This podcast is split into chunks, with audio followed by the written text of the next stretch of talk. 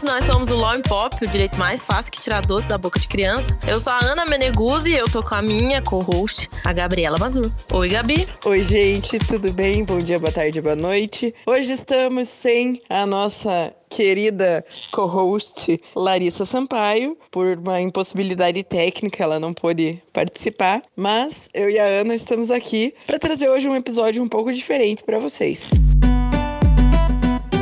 a intenção do Law Pop é trazer um, uma análise jurídica de temas da atualidade, temas pop para vocês, mas não tem como trazer uma análise jurídica sem trazer um juridiquês. A gente tenta fugir, né? Tenta. Desse vocabulário mais difícil do direito, né, que é bastante criticado por grande parte, né, do, dos operadores do direito. Uhum. Porque ele torna o direito muito inacessível e não é esse o objetivo, né? O grande objetivo é que o direito seja realmente acessível às pessoas. Então, é, em razão disso, a nossa ideia hoje é trazer um semiglossário para vocês, para explicar alguns termos técnicos que a gente não consegue fugir deles. Exato, porque falar difícil é muito cringe e a gente não é cringe, né, querida? O pior não é ser cringe, o pior é ter orgulho de ser cringe. Ai, tenho mesmo, dá licença. Eu tô naquela fase da vida, no meu tempo é que era bom. Cara, só quem viveu a banheira do Gugu sabe o que a gente tá,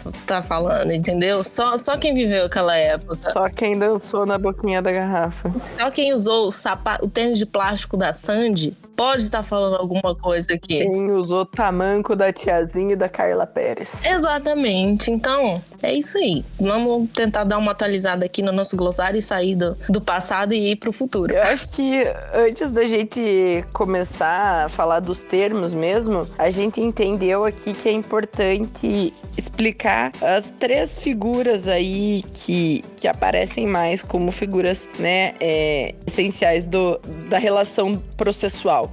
Né? A partir do momento que você ingressa com uma ação no, no Poder Judiciário, são sempre três figuras que a gente ouve falar mais, que é a figura do juiz, do promotor, que é o representante do Ministério Público, e do advogado. A gente vai falar rapidinho aqui qual que é a função de cada um deles. Acho que a gente pode começar aqui sendo bem corporativista e falando de nós, advogados e advogados. Com certeza, com certeza. A gente, a gente tem que levantar nossa classe. É por isso que a gente está aqui hoje. Então, a função do advogado, além de sofrer e ser humilhado o tempo inteiro, é também de defender os interesses do seu cliente. É garantir os direitos dos clientes. Exatamente. E ser é, imparcial perante a justiça, porém, defender o certo e trazer a verdade. O papel do advogado é garantir e assegurar né, esses direitos, esses interesses do cliente, né? Uhum. Então, as pessoas às vezes falam, ah, mas você, como advogado, advogado, como é que você defenderia este caso ou tal caso, né? A gente vê muita coisa em, em série e filme e às vezes o, o papel do advogado, às vezes você não tem como. As pessoas acham que ser advogado é ter que mentir. Não. Jamais. Você não tem que mentir. Na verdade, a, a função é, é garantir a melhor solução para aquele litígio. O advogado ele tem essa postura mais ativa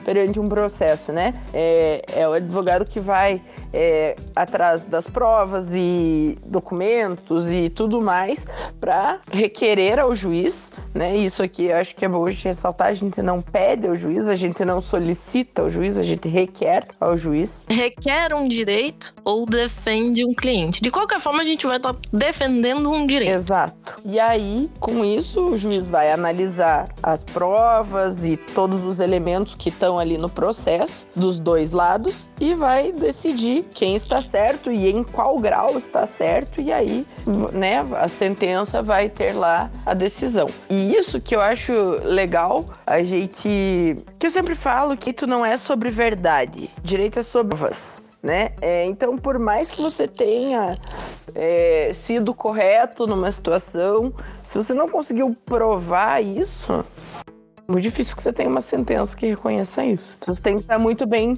respaldado nos seus argumentos. Você não pode prova daquilo que você está falando, que não, não interessa ao direito aquilo que não é provado.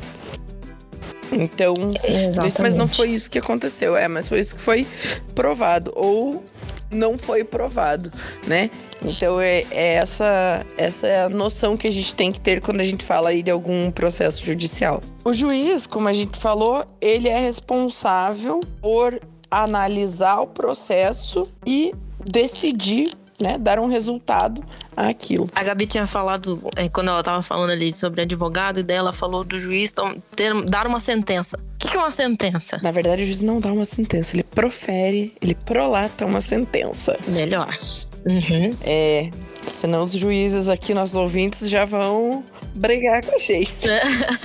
é...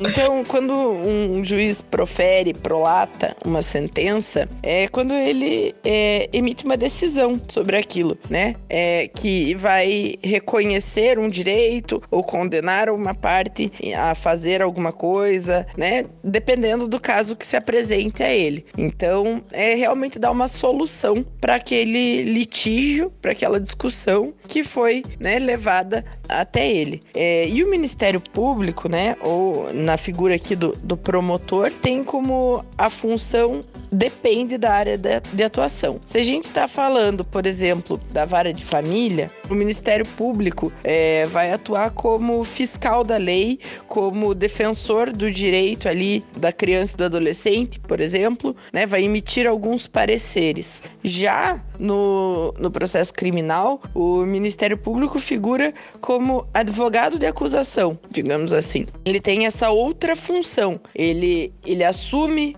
uma postura de, de parte, né? De autor e réu.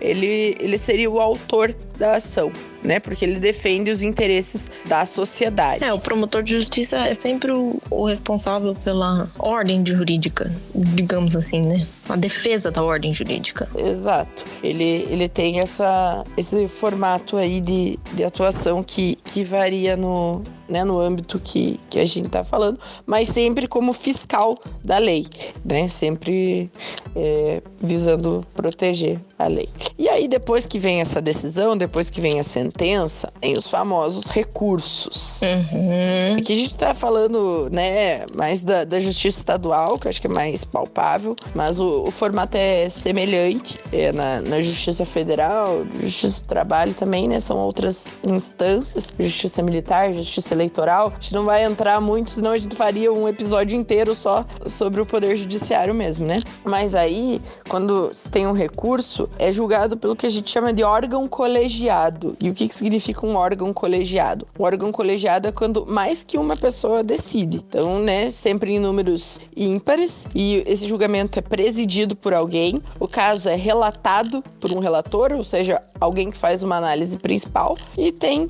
é, outros juízes, né, no caso, outros julgadores, né, corrigindo aqui, é, que aí são desembargadores ou mesmo juízes, no caso da turma recursal, ou ministros, quando a gente fala em Supremo Tribunal Federal e Superior Tribunal de Justiça. E aí, esse órgão colegiado, né, composto por mais que um julgador, sejam os desembargadores, né, que, que são os digamos, juízes do tribunal, ou na turma recursal, que são juízes mesmo de primeiro grau, mas que formam esse órgão é, colegiado. E no caso do STJ e STF, os ministros, eles é, analisam os casos e emitem uma decisão sobre aquilo, ou mantendo a sentença, né, mantendo a decisão que já foi lá proferida pelo juízo de primeiro grau, ou reformando essa decisão. E aí, dependendo, né, cabem outros recursos, né? E aí, aqui a gente não vai explicar cada um dos recursos, porque foram anos de faculdade para aprender todos é. eles. É, é, complexo, é complexo. E aí não é, não é num episódio que a gente vai conseguir explicar, mas só para que o pessoal tenha essa noção dessa dinâmica processual. Exato. Quando acabou o processo e chega na fase do recurso, é a parte que o pessoal menos sabe. Eles não entendem nada do que acontece ali. Ele, e cliente a, pede pra gente falar, um, é, igual a gente comentou assim, fala pro juiz tal coisa. Eu tô tentando. É, fala pro juiz que eu tô fazendo, sabe? Como se fosse assim, fácil de fazer.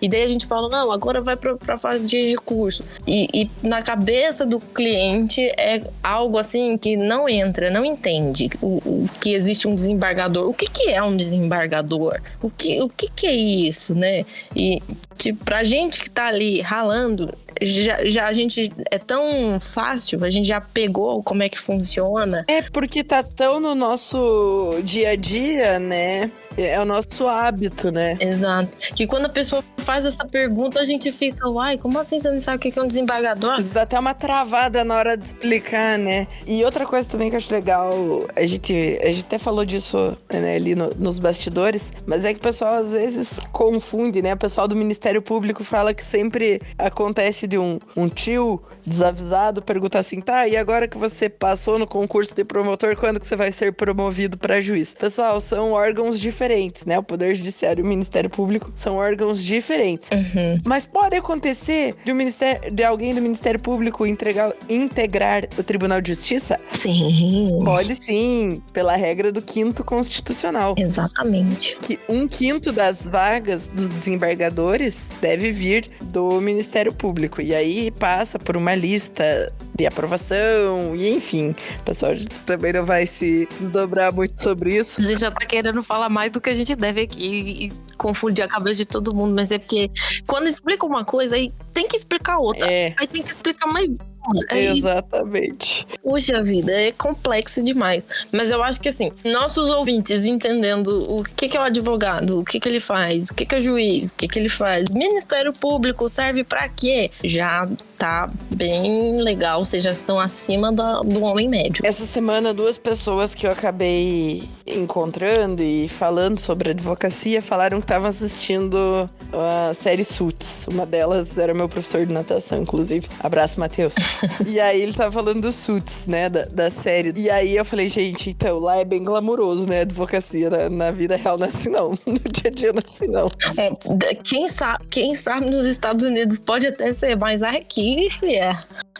Aqui, né? Eu falei, Não. Nossa, acho super legal, super empolgante. Eu falei, é tipo isso. É, depende, né? Quando você não leva uns coices em audiência, quando seu cliente não mente pra você. Tem de tudo, gente. Tem de tudo. É, gente, essa, essa é uma coisa que a gente sempre fala, né? Sempre pode mentir pra quem você quiser, mas não minta pro seu advogado. Cara, isso é uma coisa que eu queria muito deixar registrado aqui, gente. E não solta informação em conta-gotas. Não. Conta tudo. Conta tudo. A gente precisa saber de tudo. Doutora, não achava que isso era importante. Deixa que eu decido o que é importante. É importante. Me conta. Só me conta. Entendam o seguinte: o advogado que vocês contrataram é o seu melhor amigo, é o seu confidente. Ele tem que saber. E ele não vai contar pra ninguém, mas ele precisa saber. Exato. Ele precisa ter informação. Cara, o tanto de perrengue que eu já passei de defender uma causa assim, ó, com unhas e dentes, e chegar na hora da contestação, o outro advogado trazer uma informação que eu falo, uai, como assim? E aí a gente leva pro cliente, o cliente, não, então, é. Aí você fala, brother, faz isso comigo, cara, não faz. Eu tive um cliente que ele me soltava informações a conta-gotas. Cada reunião ele me jogava uma bomba diferente. Meu Deus do céu. Então, é que daí o senhor tinha me falado isso. Não, mas é que veja bem. Ai, minha filha. Não façam isso, caros ouvintes, não façam isso. Não sejam esse tipo de gente, tá? E, e outra coisa que a gente queria é, trazer nesse episódio também são palavras comumente usadas no meio jurídico e que vocês até escutam direto, mas que, que- o que, que negócio é esse aí que a pessoa falou mesmo? O que, o que, que é citação? Fui citado? Fui intimado? O que, que é súmula? O que, que é jurisprudência? O, que, o que, que são essas coisas que a gente escuta? Escuta até televisão, jornal às vezes. Jornal, né? Bastante. Quando tem notícia aí de, de STJ, STF. Eu acho que é até legal falar, né? O que cada um faz pro pessoal entender, pra conseguir acompanhar as notícias, né? Inclusive, aqui, vou até fazer uma propaganda. Queria recomendar um vídeo do Castanhari, que ele explica o sistema é, político do Brasil, é, explicando quem é o- os três poderes, né? Ele explica o poder legislativo, executivo, judiciário e Ministério Público. E ele faz uma síntese bem legal, ele faz uma faz uma analogia muito boa. Então, realmente, pessoal, recomendo esse vídeo do Castanhari. Eu passava para os meus alunos em aula e acho que ajuda bastante a, a compreender. Mas só puxando o gancho, é, queria falar rapidão sobre STF e STJ, é, para explicar um pouquinho a diferença de cada um.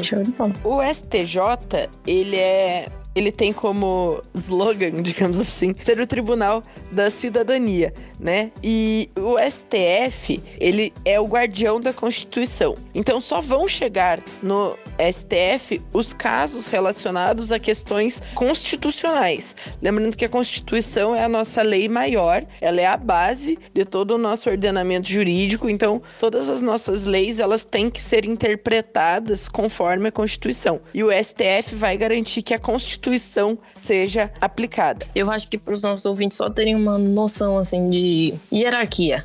A gente tem a linha, a linha dos juízes, juiz federal, juiz eleitoral, juiz trabalhista, juiz militar, juiz estadual. Exatamente. E aí a gente tem logo em seguida o Tribunal de Justiça. Então a gente tem o Tribunal Regional Federal, a gente tem o Tribunal Regional Eleitoral, do Trabalho e Militar. Enfim, a gente tem a linha dos tribunais. Logo em cima, a gente tem o STJ. O STJ, ele tá hierarquicamente superior aos tribunais de justiça e os tribunais regionais é, federais. O Tribunal Superior do Trabalho, ele está hierarquicamente superior ao Tribunal Regional do Trabalho. O STM, Superior Tribunal Militar, está hierarquicamente superior ao Tribunal de Justiça Militar. E o TSE, que é o Tribunal Superior Eleitoral, tá em cima do Tribunal Regional Eleitoral. E em cima dessa galera toda, a gente tem o STF. Que o nome já diz, é supremo. É supremo, ele é diferente, ele não é superior, ele é supremo, não se esqueçam disso. Acima dele, só ele mesmo. Só, e Deus.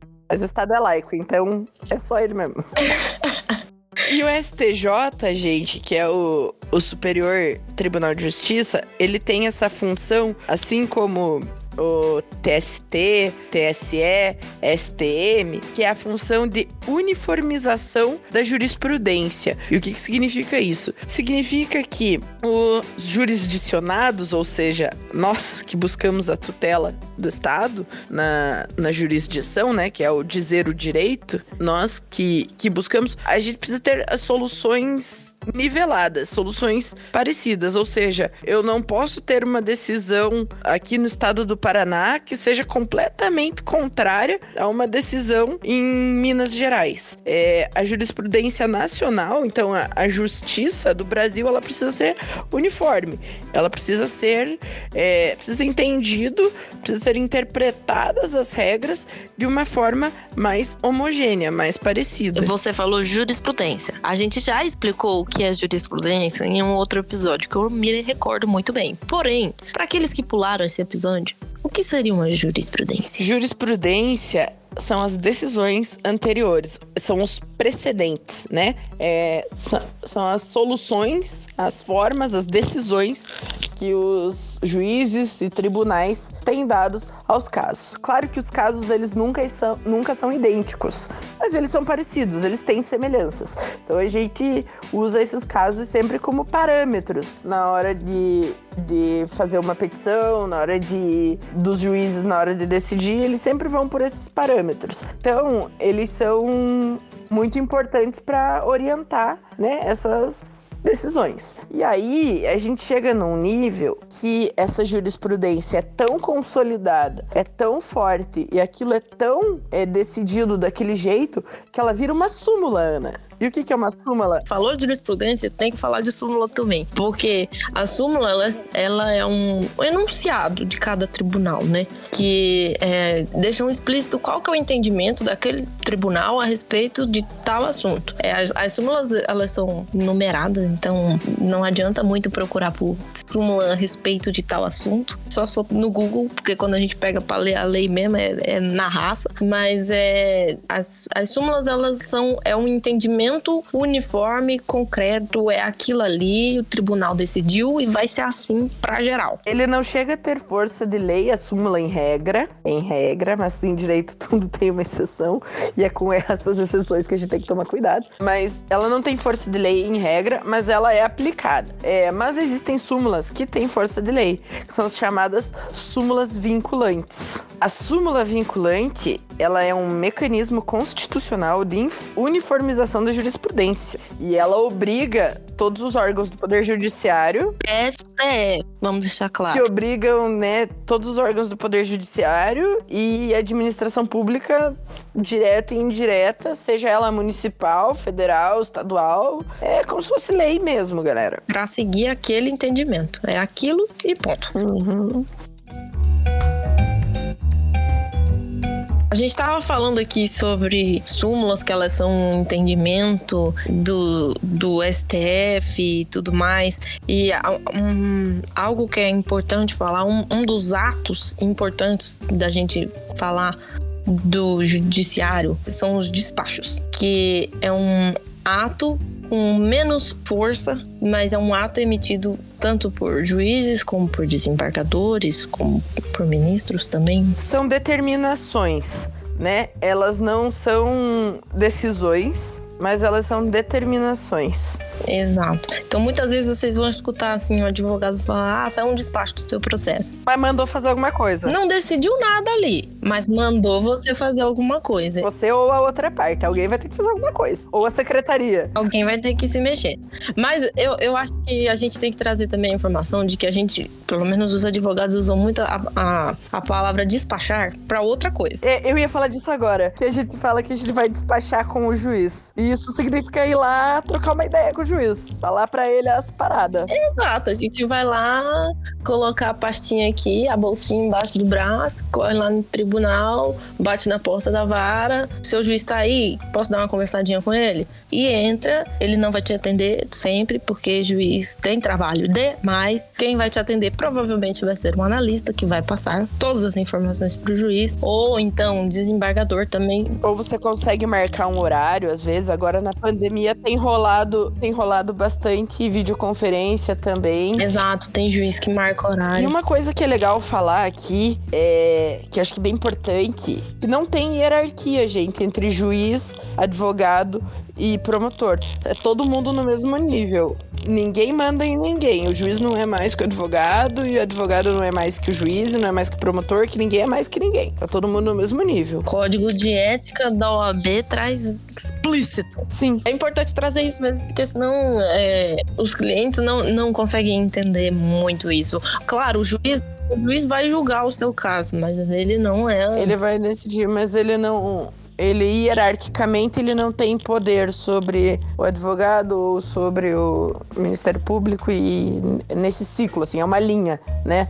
Não tem ninguém ocupa um cargo hierárquico acima do outro. Outra palavrinha que me veio aqui agora neste minuto e que eu acho que é muito importante de falar que um momento que não se deve despachar com o juiz ou se deve despachar com o juiz depende muito do caso é quando os autos estão conclusos. E essa é uma clássica, gente. Então, eu gosto de contar essa história sempre. Meu primeiro estágio foi na vara de família e eu alternava entre fazer audiência, né? Ali a, a secretariar a audiência, né? De, de, digitar. E atendimento ao público no balcão, às vezes um pouco no gabinete. Estagiário, né, galera? Instituto. E aí eu lembro que a primeira vez que uma colega minha de estágio falou assim pra, pra uma pessoa que veio no balcão perguntar do processo dela: falou assim, Ah, teu processo tá concluso. Ah, e qual que é o resultado? Gente, concluso não é concluído. E também não é ocluso, porque a galera às vezes pergunta, mas quem é ocluso? O processo está concluso. Mas quem é ocluso?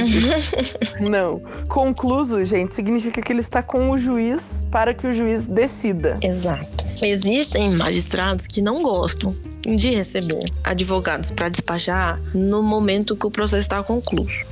Que preferem que o advogado vá um pouquinho antes. Porque ali é a hora que ele já vai sentar para sentenciar. Ele sentou, ele está fazendo a tua decisão. Ele vai decidir. Então, tal, talvez o advogado ir até lá não seja uma prática tão adequada. Então, assim, antes de você despachar, liga, pergunta na vara. O que, que, que, que é para fazer? Como, como o magistrado é, atende, como que ele procede. Aí você vai descobrir, e você não, né? Você é advogado, mas para os estudantes de direito que estão aí, já vai, já vai vendo aí na prática como é que é. E galera, sejam legais com o pessoal que atende no balcão. Sejam legais. Sejam legais. Com certeza. Não custa. Dá bom dia, boa tarde, boa noite. Sejam legais o tempo inteiro do mundo, gente. Tem que ser legal com todo mundo. Exatamente. Sejam simpáticos, sejam pessoas decentes. Exato. Respeitoso no mínimo. É.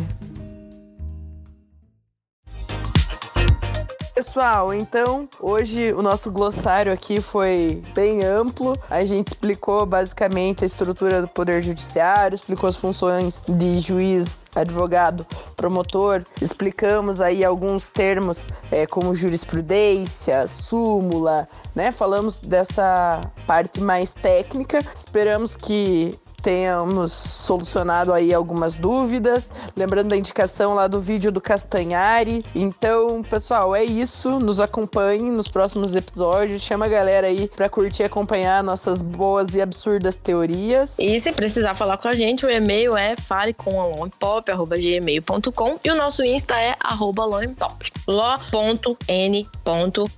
E é isso aí, galera. Beijão e até a próxima. Valeu, muito obrigada. E na próxima a gente quer a Larissa aqui com a gente. Exatamente.